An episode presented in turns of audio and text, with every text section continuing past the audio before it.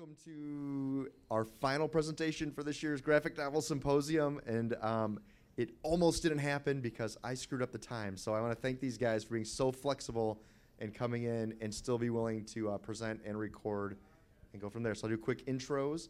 This is I'm talking about graphic novels and their use as tools um, to teach diversity, which is fantastic. One of the things we like to do or want to do through our library.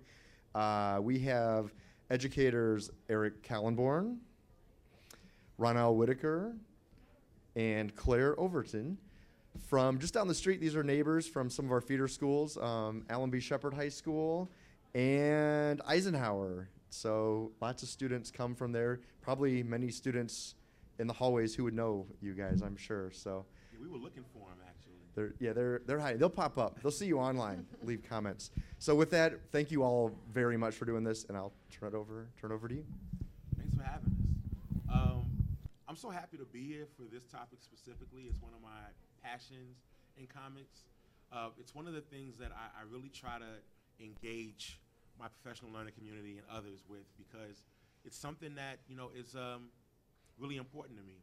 One of the things that I found as a comic reader growing up was um, I was always looking for myself in these books. Like that was kind of like the biggest thing I, I, I could I could look for.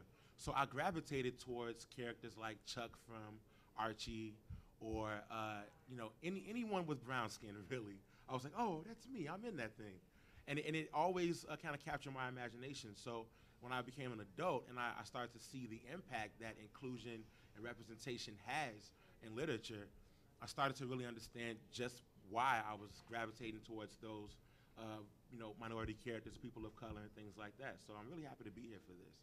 Uh, we're going to talk about uh, using comics, especially in the classroom, as tools of diversity or to teach diversity, but also, I mean, just in life and in general. We have a couple of um, sources that we use to kind of back that up as well.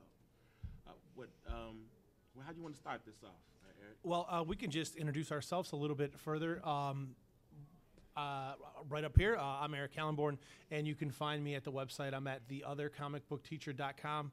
And as you can see, Ronell is thecomicbookteacher.com. I got there first. so we, when he was, I'm like, what's your website? And he's like, thecomicbookteacher.com. I'm like, well, I guess I'll be the other comicbookteacher.com. I was left with nothing. Claire's going to be The, other other. the other other. It's just gonna it's just gonna keep going for a lot of others. Uh, and then you can follow us on Twitter at at, at comics underscore teacher and. I'm at Mr. Whitaker, M I S T E R Whitaker. And, and and Claire is on Twitter. She just doesn't remember what her, what her handle is. I don't is. remember what my handle is, so it wouldn't be great. So uh, yeah. Um, so we've been Ronell and I have been presenting on just graphic novels in general, primarily for the classroom. I mean, this presentation isn't going to solely focus on uh, in the classroom, but we've been presenting for about three years now, starting in the National Council of Teachers of English uh, conference in Vegas uh, three years ago, and then we've been around the country to pretty much every major comic book convention at this uh, by this time. San Diego, we've done New York, Seattle, uh, Denver, uh, just to room full room filled of teachers who want to know more information about comics in the classroom and it kind of as our group becomes more diverse and uh, we try to then reach out and kind of talk about diversity in comics and we teach very diverse groups of students our, our socioeconomic uh, makeup of the schools we teach at is extremely diverse at my school we have from students who live in multi-million dollar homes to students who uh, could possibly be homeless and they're in the same classroom so what do you do when you're faced with those challenges and that's kind of what we do as well you want to add anything to that claire Uh, yeah, this so last year was my first year at um, Eisenhower. I moved into the district. Um, I think I don't even remember how we got connected. I think at a teacher fair, um, I saw Eric with uh, teaching uh, teaching to read through comics or something like that. Reading through comics, some a book. no it was the it was the the teacher the new teacher meeting that i was running and then you told me that you taught the killing joke i remember that moment which was like Yeah. it's a crazy batman book and i was like what you taught the killing joke Um, I had I've taught in maybe I think four districts total now, um, and I've just been I, I had been using graphic novels simply because I saw um, how engaged my students uh, were in the graphic novels, and I I noticed that I could teach a lot of the same themes, a lot of the same issues, um, that are found in classic stories are still found in graphic novels, but all of a sudden I had students who wanted to read them and students who wanted to discuss it and students who wanted to complete reading um, outside of the classroom, which when I was teaching the classics didn't always happen. So um, I'd been teaching kind of graphic novels, doing it by myself, um, just because I saw what would happen in my classroom, and I saw these two using them, and all of a sudden we got connected. Um, so I've just I've been enjoying the last year getting connected with the group.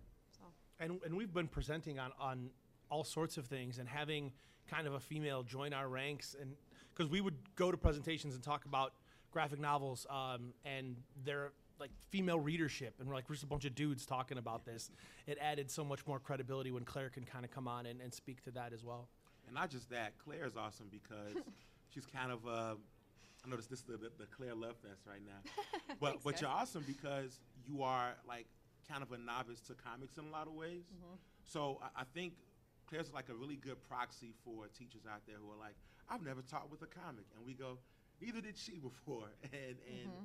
now it's it's a tr- it's a really transformative um, thing. So basically, what we're going to chat about for the, the majority of the presentation today is current trends in comics that, that focus on diversity. What's what's come up in the past few years uh, that kind of focuses on this new diversity angle in comics because it's really changed greatly over the past like five years or so. And then uh, you know dealing with comics of a, of a complex nature. What, what do we what do we do when we come across comics that may be questioned, maybe banned? We're going to talk about the comic book defense leagues uh, top twelve, some a couple of the top twelve banned or questioned books um, of this year that they've just posted for uh, Banned Books Week. So that's going to be pretty interesting. And then in our libraries and in our classrooms, what what sort of issues do we face? Ronell, you want to take this one? Yeah, I mean, what, what we've noticed, especially from the major publishers, is there's a huge push to try to get, um, you know, underrepresented readership. So they want to get more females reading or women reading. They want to get more people of color. They want to get uh, more people from the uh, gay, lesbian, transgender, and questioning uh, group as well. So that they're going to have to incorporate more of those uh, characters.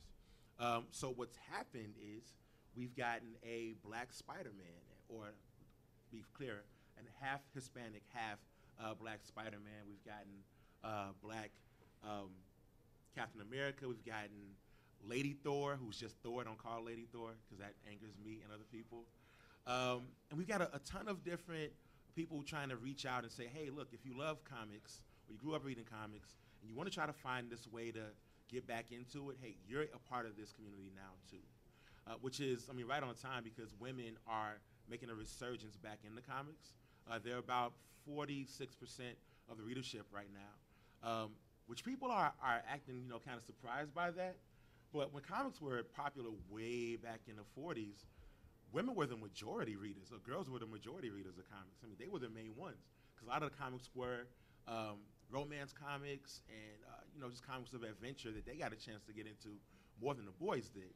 Uh, but now that there's this resurgence happening, the big three, the DCs and Marvels and Images of the world are reaching out a lot more, uh, and it's kind of leading to this new renaissance of um, inclusion in a lot of ways. A lot of I, I have uh, a couple students who haven't read much this year, and they don't like writing much. They don't like doing a whole lot.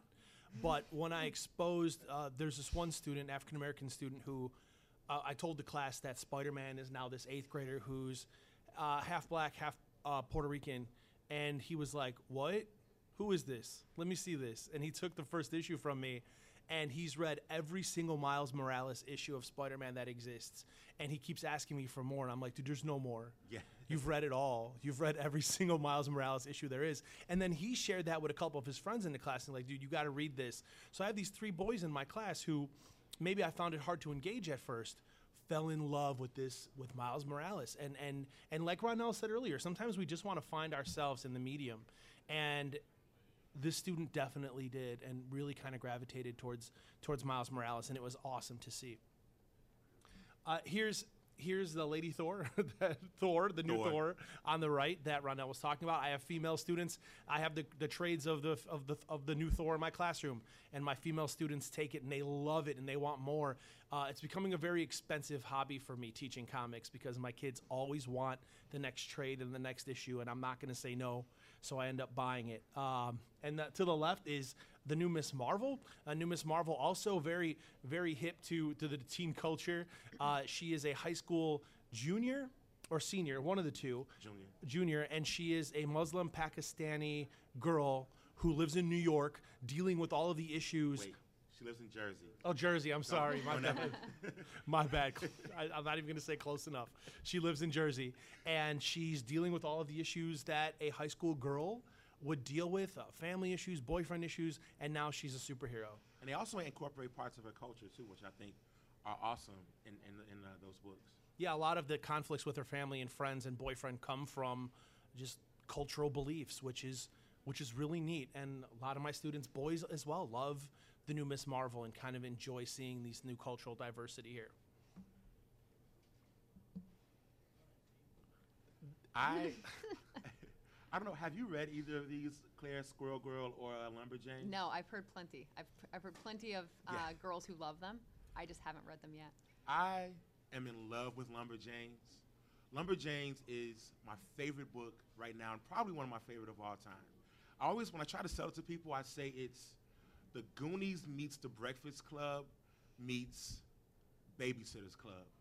But like everyone in that that, that book is so amazing, and they find ways to to be um, inclusive of of different races and genders and sexualities, but it's natural.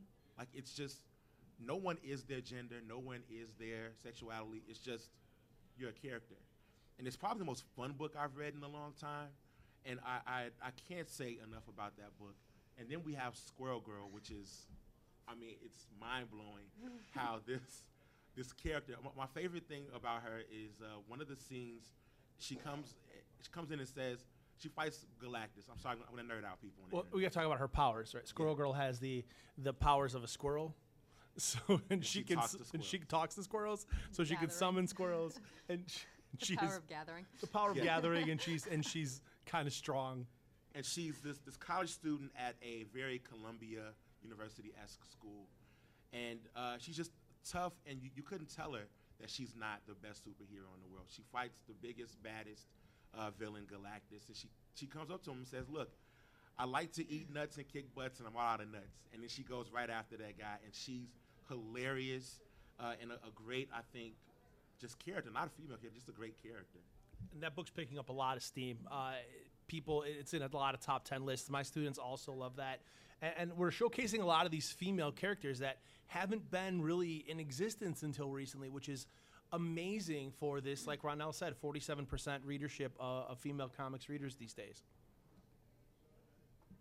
And a couple more titles. Uh, have you guys taught? You've taught I Kill Giants, right? Yes. Um, yeah, we we selected these. Um, this there could have been a number of covers uh, put with this slide about 50% readership for females. Um, these are just two that we selected. I Kill Giants is one that we use in our classrooms. It's um, it's a story with a female protagonist. Uh, she's I she's in sixth grade, um, and she's like the the outsider. She's like the perfect outsider um, character type, the trope. Um, she deals with a lot of issues on her own, and you kind of see the pitfalls of that. But um, it's unique because it tells the story of this sixth grade girl who essentially is, is fighting the idea that her mom is dying of breast cancer. Um, so you can see that there's some really adult. Spoiler alert. Oh, spoiler. Um, you can see that there's some really adult themes happening, um, things that students love to discuss, and things that students see in their um, in their lives, no matter what their race or ethnicity, um, that they can discuss and they can read. Um, because we can give it to them in the form of a graphic novel, and we can see a girl deal with it um, on the pages, and then we can discuss how we can deal with it in lives. And I think that's a really powerful thing um, that we bring to our students. Um, and talking about tolerance to be able to talk about issues that maybe you haven't faced but that we know others do. Um, this one summer is another book. I haven't taught this one, um, but I know that it's one that we recommend and will, and will be in our library for um, one of the the uh, books of the month that we recommend. This is another story where it's a female protagonist, and this is a classic coming of age story. Um, it's unique because it tells the story of, of two girl best friends who are dealing with um, a, everything you would expect a teenage girl to deal with. But it's told in the form of a graphic novel um, that gets a lot of just that female readership there. Um, and gives them the type of choices they want to see in uh, in graphic novels. This one, Summer, is actually on the commonly banned YA list. Why would it be, Claire, on that list? I haven't read it yet. I have it, but I haven't read it. Any ideas? Can I give more spoiler alerts? Yeah, go ahead, go for it. Uh, the language here, when they're when they're talking, uh, just the, the two girls when the parents are gone, it's very realistic to um, how teens would talk to each other. So the language there is going to be an issue. Um, they're also obsessed with boys. Um, so the girl is constantly one of the the, the lead girl, um, the protagonist is constantly trying to uh, impress a guy, and she goes to some pretty extreme measures to to uh, impress him. So I would say sexual content and language gets it on the ban list, but it's again, it's so realistic to what um, to what teens think about and what they do. we talk about the struggles too of, of teaching some of these books. Uh, I Kill Giants. I remember back in the day, our district we had a little bit of a problem teaching that book. Yeah. This was a while ago because one on one page in, in, in one of the panels, a bully calls our protagonist a bull dyke. No, it's and the other way around, actually. Oh, that's right. The the that's right. The girl's tired of being bullied, and she calls the bully a bull dyke. And it's one time. It appears one time on the page, and they're like, "You can't teach that book. Like it says this word." I'm like, "We're like, what?" It, it, it was one of the titles that I wanted to put into our, our curriculum, and that was their big reason for it. Which, again, I understand language can be a problem when you're trying to get a book in front of kids. Um, but it's no one does this to Catcher in the Rye, though. And Holden Caulfield, for everything else that he is, uh, I'll not call him any other word, but he's definitely a jerk who uses some really strong language that they're like, oh, that's fine because it's canon now. Uh, I think one of the things we kind of push for is to give our kids the opportunity to experience story through a bunch of different protagonists, and they're not from books written by a bunch of dead white guys, because these people are still alive at least, and and, and it's it's a varied um, it's a varied uh, list of protagonists that they get to kind of experience through that, life through. I guess is what I'm trying to get to. This also uh, talking about we're getting close to just like a lot of the current stuff that's out right now. This image to the left is from a book called Kaptara. It's a image book that's that's also picking up some steam. It's wildly crazy. I would never use it in my classroom just because it's uh, it's too crazy for the classroom but it is an amazing story. And our protagonist is a scientist astronaut black guy who's also gay. Wait, I love how black guy is one of his jobs. He's well, well Sorry. being gay is not a job either. It's just it's just a descriptor. So, but he has all of these things uh, about him, but none of them are really mentioned, which I think is super cool. When we did we did a panel at San Diego, and one of the people in the audience asked us about books to kind of help kids deal with like LGBT issues and things like that. And of course, I said I wouldn't I wouldn't necessarily use this in a high school classroom, but I did bring this title up because one of the coolest things about the book is that I think in one the first or second issue, it's like briefly mentioned in passing that he's gay, and then never again in like the six issues that are seven issues that are out. They don't really mention it again, and I thought that that was that was super neat because usually back in the day, if if a character was gay, they would kind of exploit that trait a little bit. But it's not like that. The current trends are like this is this is just accepting, and it's really cool.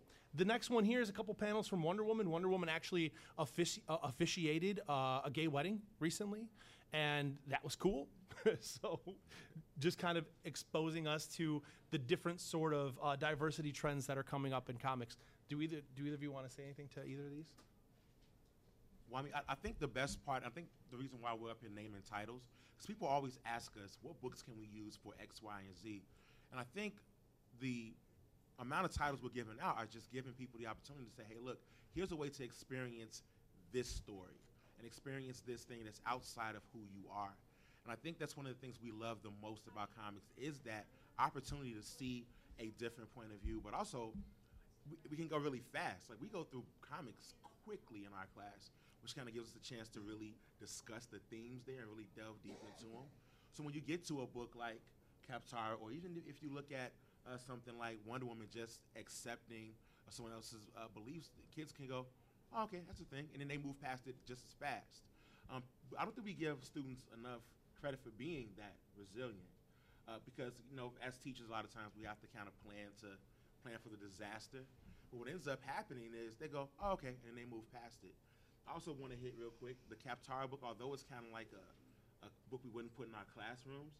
They're one of the ones that we kind of send to our pushers out there, our librarians. We go, listen, I can't teach this book to you, but there's some really cool people who have this book down the hall, and you can read it on your own. I just can't give it to you. So I, I think like that's where a book like that comes in. You know, our librarians of the world are like the ones who kind of slide it to them and, uh, and be the cool person in that. I think move ahead. Move ahead too. One yeah, more? no one more. Um, all right. So um, this is kind of maybe a slightly different angle on diversity and tolerance, but we wanted to highlight some of the books that we use that also just teach um, different cultural experiences as an idea to bring in diverse authors and, and have diverse voices in our classrooms, uh, people who we otherwise wouldn't hear from often. Um, so this is kind of like the standard.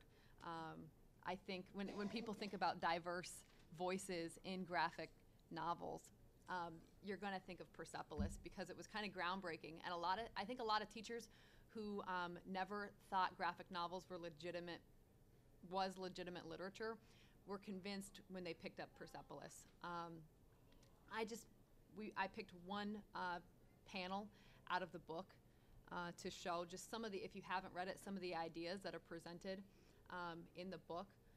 But it's really showing the struggle of a young girl to understand who she is in the face of a culture and a revolution that's continually changing um, her life and her family's life. Um, and she's always trying to find um, where she fits in the middle of this um, revolution as she's growing up.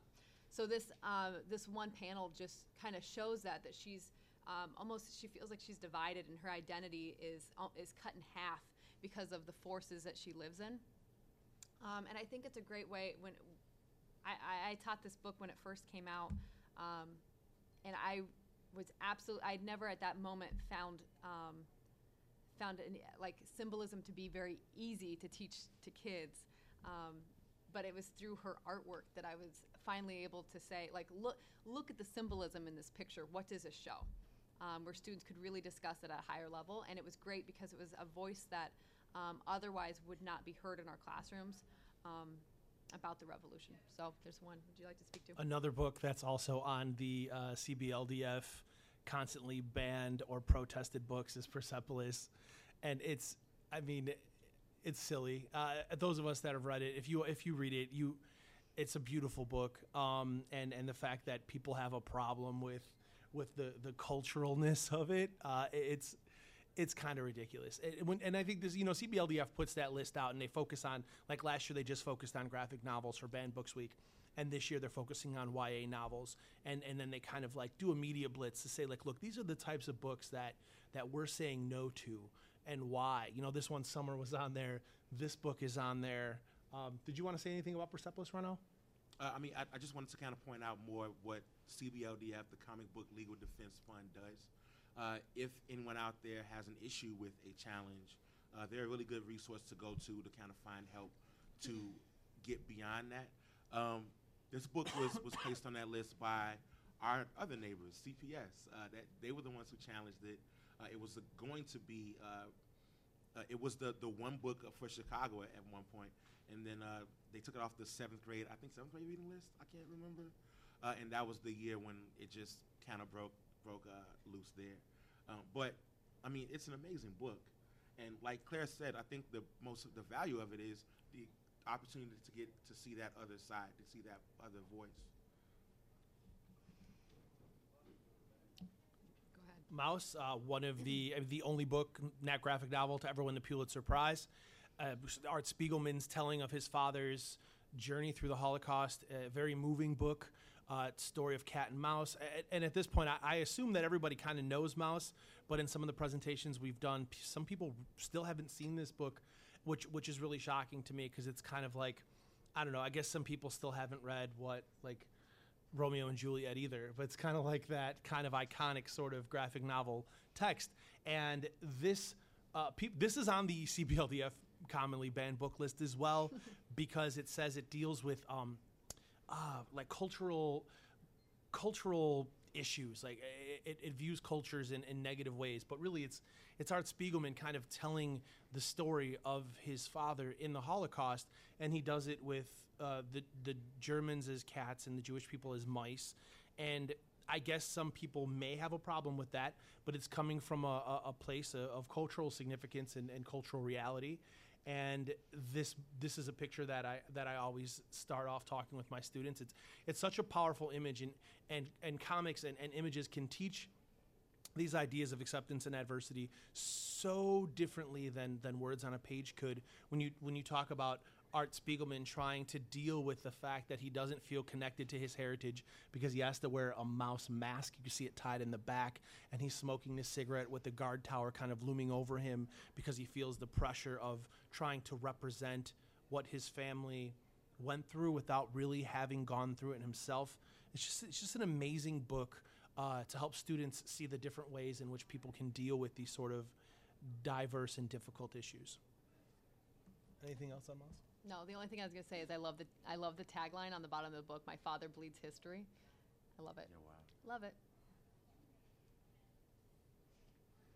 Yeah, once again, we, we, we talked about this before that, you know, Persepolis and Maus were uh, on the list of the 12 commonly challenged and banned YA books to help kick off the, bo- the CBLDF's uh, Banned Books Week. So if you get a chance, go to cbldf.org and check out uh, all of the cool things they have on their website. Um, so this is ki- kind of a different idea. We've talked a lot about um, ethnicity so far and, and where we find it in graphic novels um, or comics.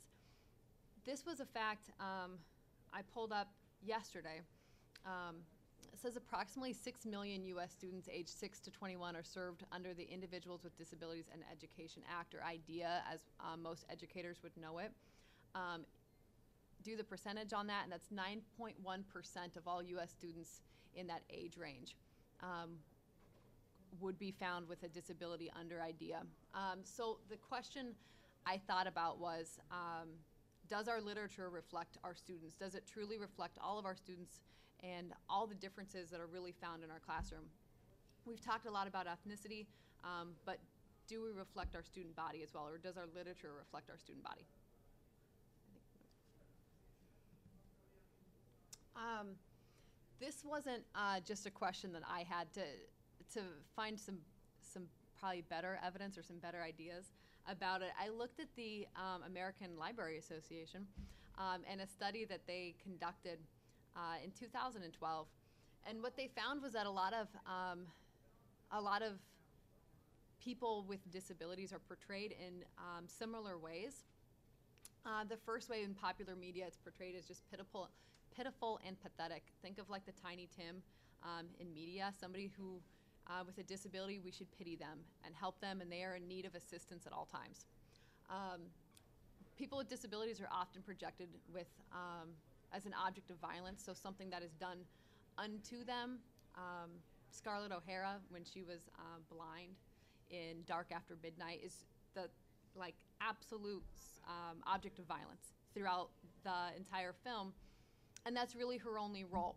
Um, sinister or evil, I think this is probably where um, most people would think. Like when you look at that picture of somebody uh, in a wheelchair, like that's that's what we know. Well, that's sinister or evil, and we could probably think of a lot of different um, characters who would otherwise look like that or, or fill that role of sinister and evil um, because they sit in a wheelchair when we think of it in popular media. Um, atmospheric, that's um, a trope that means they basically take up the background, um, don't play large roles. Um, this would be like the blind musicians in the background of a film. Um, laughable, Mr. Magoo, I would say, would probably be the largest laughable character with his um, blindness and that walks over the edges of buildings only to be caught by, I don't know, another edge of a dumb building or something or an um, umbrella. And the last kind of um, idea of people with disabilities in popular media would be non-sexual. So they're never the characters who are the love interest. They never have love interests of themselves. They are never seen in a sexual way. Um, leave that for the protagonists in popular media.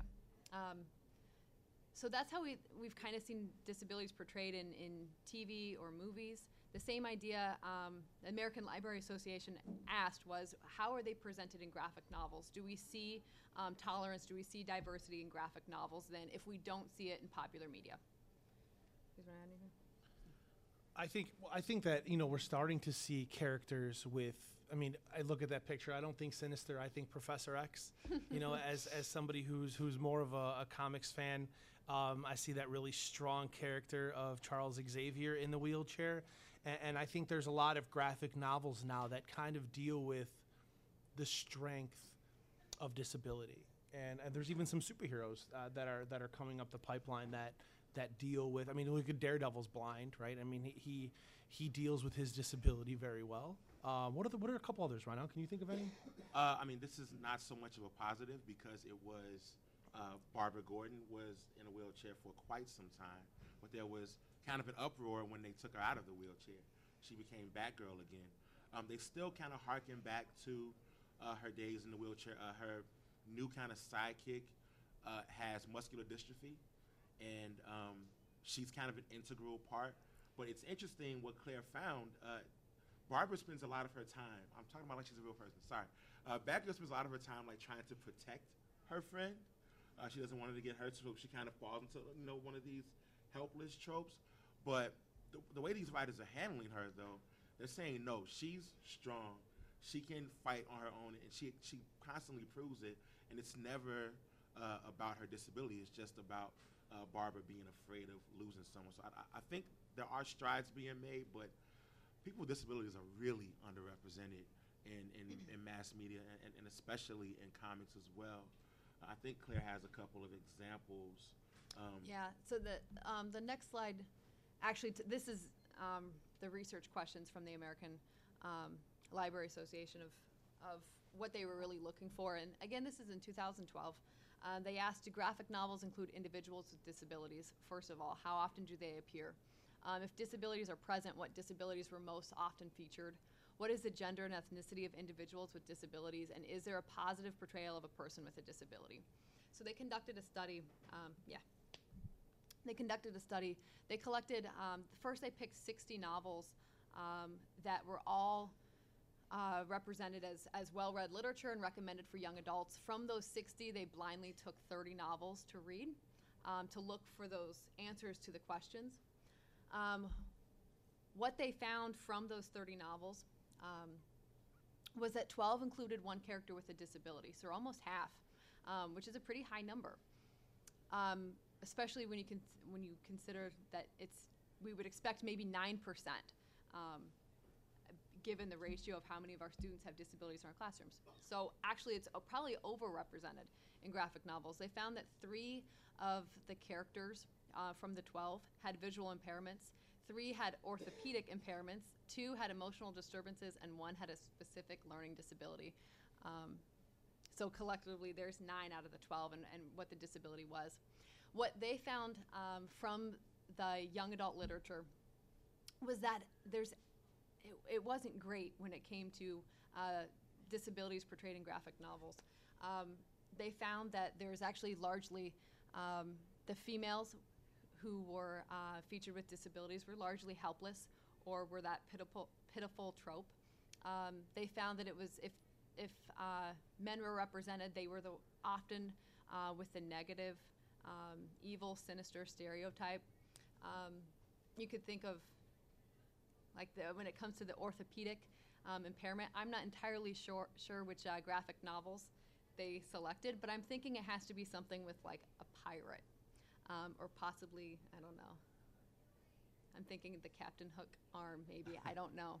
Um, but they what they found wasn't great um, was that there's still largely a negative uh, portrayal of students with disabilities and it becomes a problem because um, we know we have students and there's so much readership um, happening with students who have disabilities um, who are also trying to find themselves in the comics and what does that mean if they are not the protagonist if they do not have the love interest um, if they're largely sinister or evil or helpless or only known in the graphic novel because of their disability as opposed to being a fully rounded character.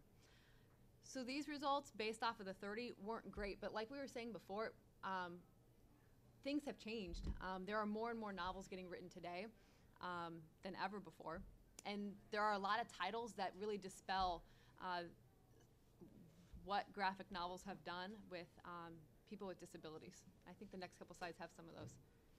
Yeah, El Deafo is a great example of this. Um, uh, it's it's it's how many awards has it won up to this point now? Definitely won all, most of the comic awards, like the Harveys of the world, the Ignatz of the world, um, and it's it's made its way into a lot of classrooms because of its positive portrayal. I mean, it, it's a semi-autobiographical slash autobiographical book about a, a a young girl who has a hearing impairment. And I think you know the author here is kind of talking about how comics was the perfect medium for her to express growing up with a hearing, hearing impairment because she could visually show what it was like to uh, grow up with that particular uh, disability. Um, from you know when she took her hearing aids off and she had to try to lip read, she could show that visually. And when we've seen that, to, shown that to kids, it's kind of like like this this light bulb goes off for a lot of them. They go, oh, that's what it's like, because we all we don't know what it's like to live in someone's shoes unless we you know hear their story. And I think this made this particular disability um, really accessible for a lot of our kids. I think. I think it's great too that it's um, it's really written for a young um, young reader, which has some really powerful ideas and it can impact somebody incredibly young. Um, so they might be able to find themselves and f- people might be able to understand them um, even better at a younger age. So, um, epileptic. Have, you, have either of you guys ever? No. I haven't. It's been on my list for a long time. hmm This is a great story. Um, this is a story of, um, it's again autobiographical. The author, um, his brother had epilepsy or has epilepsy. And this is just a novel that um, shows how his life was impacted and how others impacted his brother's life um, and how people came to understand his brother and how he came to understand his brother um, through the disease or through the mm, Ill- illness. Illness? Um, it's great because it brings a lot of awareness to an issue I think that a lot of students don't otherwise understand or don't um, get when they see it um, in the student body. And this really just brings, again, that avenue of awareness um, and tolerance and allows us to discuss ideas about um, things that it, like impact our students every day.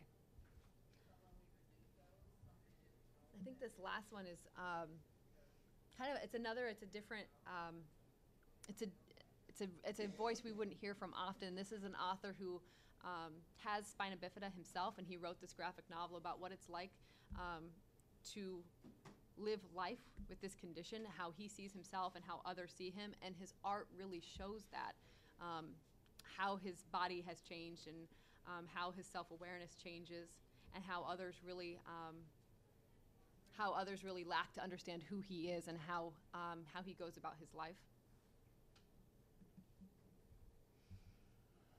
Think this kind of gets to our the crux of why we're here and what we're talking about.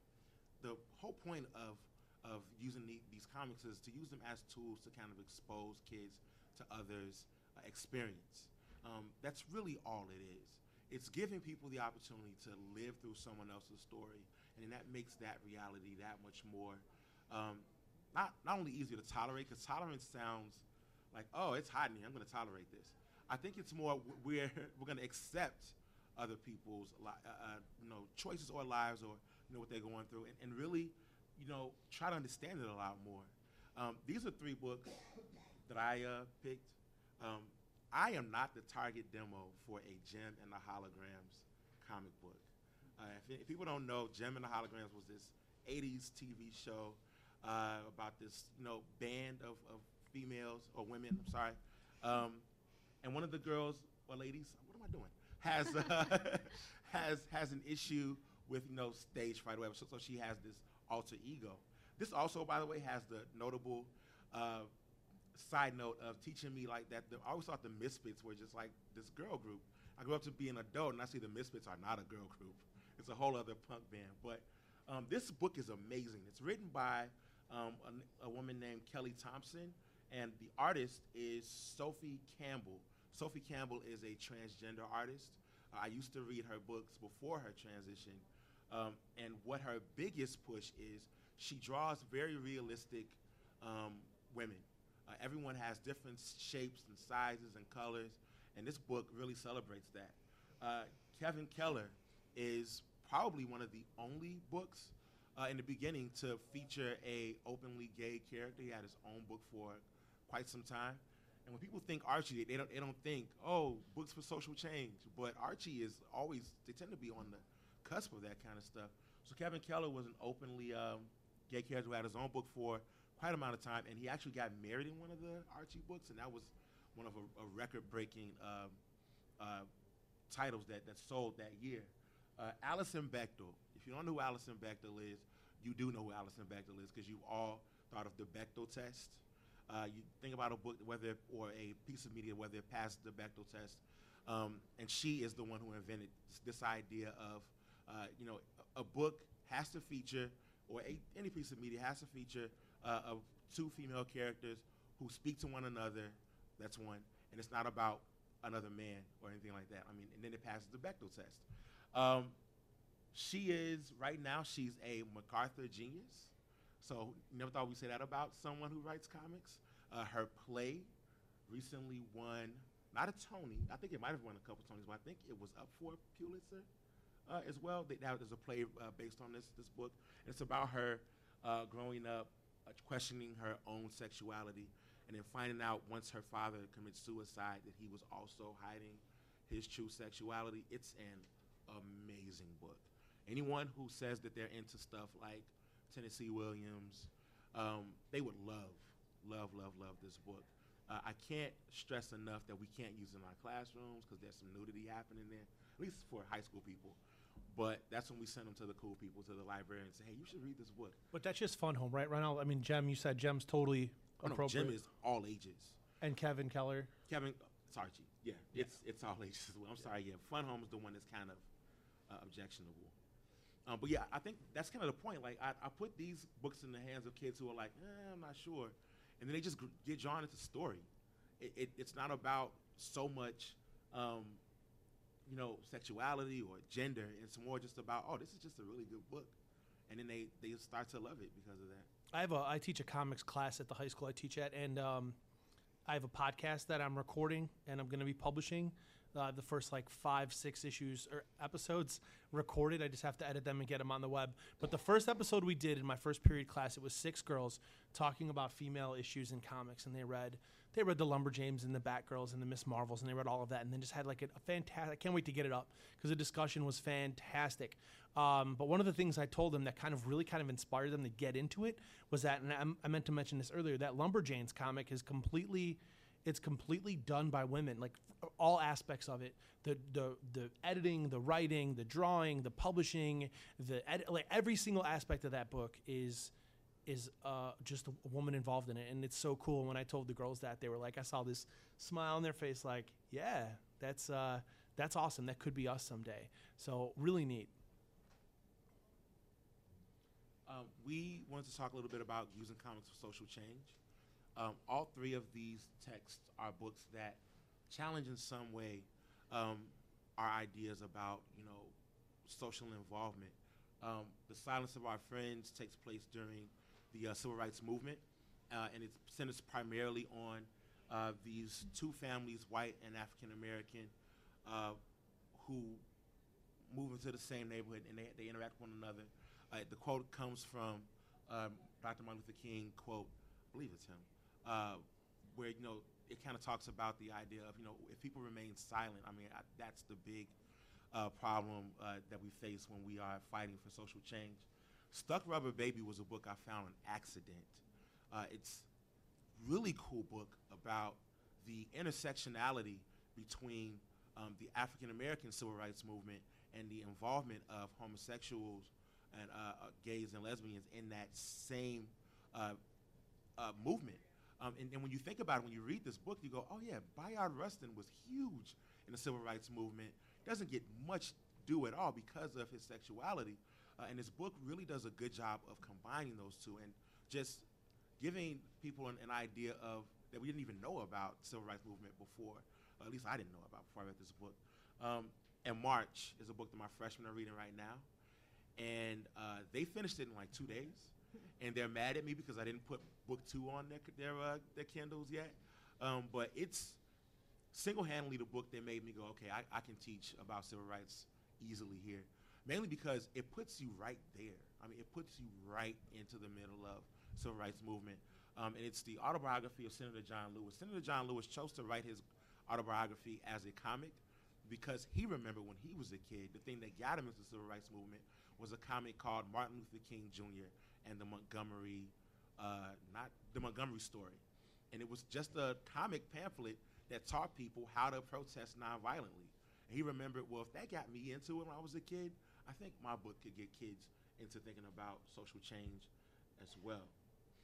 Um, did you all want to add something to this? I, I picked up The Silence of Our Friends just kind of randomly at a convention and I brought it to my classroom and I've had like my open library in my classroom, I think I've had like five kids read that book already this semester and, and they keep asking for it. Like who's got who's got the silence of our friends? That book the art is the art's magnificent too and and the art kind of draws you in, the story draws you in and it, it's intense. Um, it's it's it's such a good story. That's the only one, and, I, and I'm gonna get March from you. He's the same artist uh, who drew March as well, Nate Powell. Oh yeah, I, I, it's it's a fantastic book. Um, there's another book that's really, um, you can go to the next slide, uh, that I just read yesterday. I've been meaning to read it forever. And I finally read it yesterday because I knew I was coming here and I wanted to get this read to be able to talk about it. And I'm so glad I did. It's called Priya's Shakti. Now, here's what's great about this book, number one it's free. If you go to priyashakti.com, you can download the book. They also have an augmented reality app that goes along with the book. And here's what's amazing about this book it's, it's a book um, that centers on a young lady who was sexually assaulted uh, in India. And uh, she prays to her, her gods.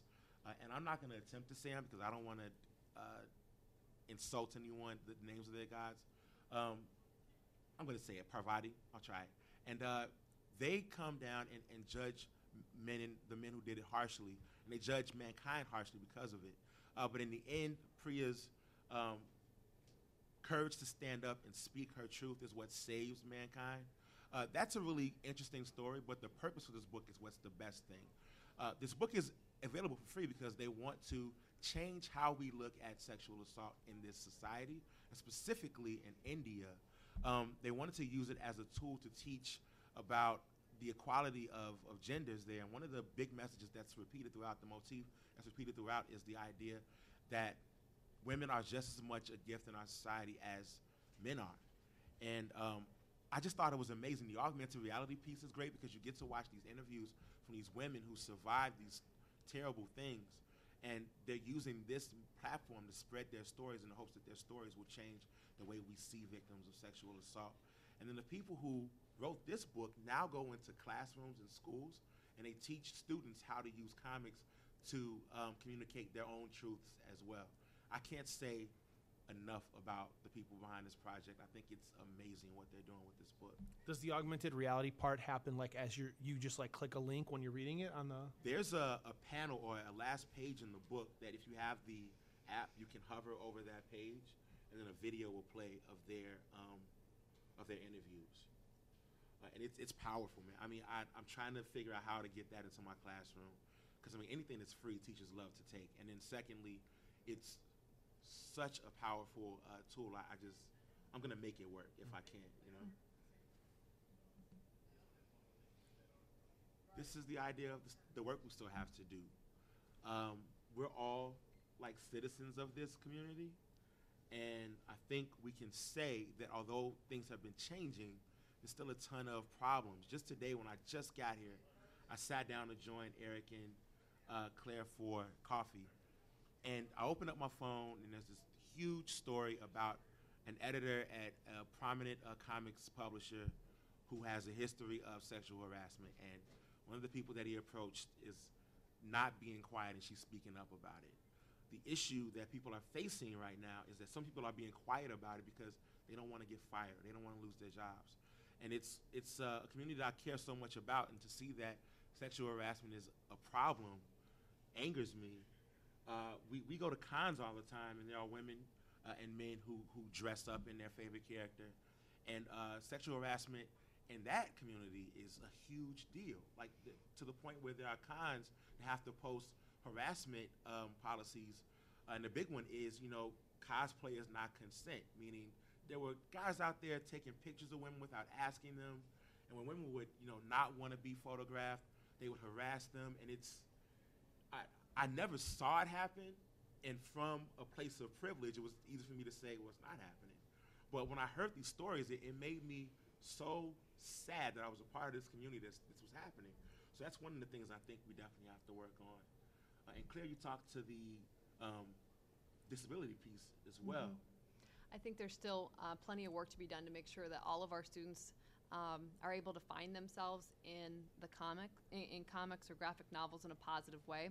I think there's been a lot uh, of new additions to uh, to the literacy circle um, that's adding those um, those types of characters into our stories. Characters who um, who aren't just understood by their disability alone. I think there's still plenty, and I think we think there's still plenty of uh, work to do in that area to make sure um, that there really is a large variety of, of character types. Um, and that we don't use tired tropes over and over and over um, when they don't represent our population well. There's also the issue of while there's character representation, there's not always creator representation. So what we're running into is that there are a ton more uh, female characters and uh, characters of different races, and even there's they're bringing in more characters with disabilities and all that kind of stuff. But the people who are writing those stories are not of any of those groups.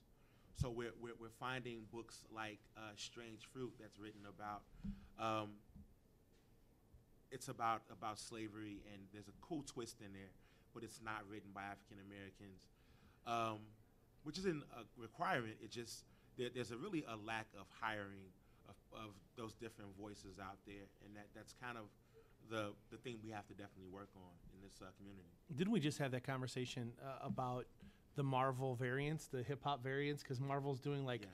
50, 30, 50, I think it's 50 variant covers in the month of October, and they're all like plays off of classic hip hop album covers. And the first ones just started coming out last uh, yesterday.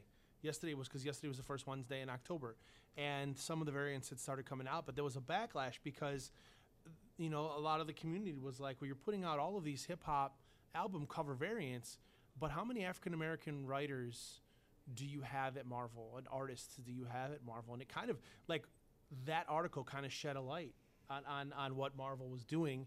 And I think since then they've they've attempted to to make a couple changes there. Yeah, because before last week it was zero. The number was zero. It was zero. Zero. That's that's absolutely crazy. Yeah. Uh, so there is there is a lot of change that needs to be done uh, in the industry as well. And wow, zero. That that's crazy. So you know, and, and it's also the people reading and, and and the people blogging and having these discussions who need to be more vocal about about what we need, what change needs to happen. Because if, if the readers out there talk about the changes that need to happen, then hopefully those those changes will happen as well. So they are taking those steps. Uh, Ta-Nehisi Coates is going to be writing Black Panther. Uh, Ta-Nehisi Coates has been celebrated recently as being one of the preeminent voices on uh, race in this country, and he's writing the most amazing superhero, at least one of my favorite uh, superheroes out there. Uh, that's going to be coming out this spring. Uh, Eric and I just got in contact with a company called Ad Astra Comics, who their mission is writing social justice comics. That's all they do. And there's a comic coming out right now called Drawing the Line, and it's uh, female uh, uh, or women Indian creators uh, who are just telling their stories, and that, that's really it. It's not all about just you know suffering or anything like that. It's just hey, here's my story, read it, and and try to to, to experience what my life has been like. So I, I that should be coming out in January, I think they said. They just had a, a Kickstarter and they just successfully funded it. Uh, and they're probably happy to get this shout out on the internet right now. Um, so that I think they're in like the last day of this Kickstarter actually. But so that there are definitely positive steps being taken. So now's the time we open it up to our amazing audience and ask you guys if you have any uh, questions or comments or comments. On a, a quick note, you mentioned that harassment thing, but a lot of people are- don't know what har- harassment happens around just men harassing on women, although that is portrayed the most, especially in the media, about what harassment and sexual assault look like. But that's not really the whole scope of it, personally. And then Yeah, no, harassment period is wrong. in the LGBT community, especially like, even with that community, people like even within communities that people think are being harassed by other communities, there's mm. actual problems with harassment in that community Yeah. itself. So and harassment's a problem for everybody. Mm-hmm. Definitely. Other questions, comments, comments? Comment is a question that's a comment. So- Usually there's a person who's like, I just have five things to say. yeah. and now it's like, okay. Well, I, we thank everybody for, for coming out, and we hope that you know we shed some light on, on, on a topic and some interesting discussion or debate you can kind of take into your personal lives and continue this discussion. We're available for, for question and comments on the internet whenever you need us. And uh, thanks again. yeah, read more comics.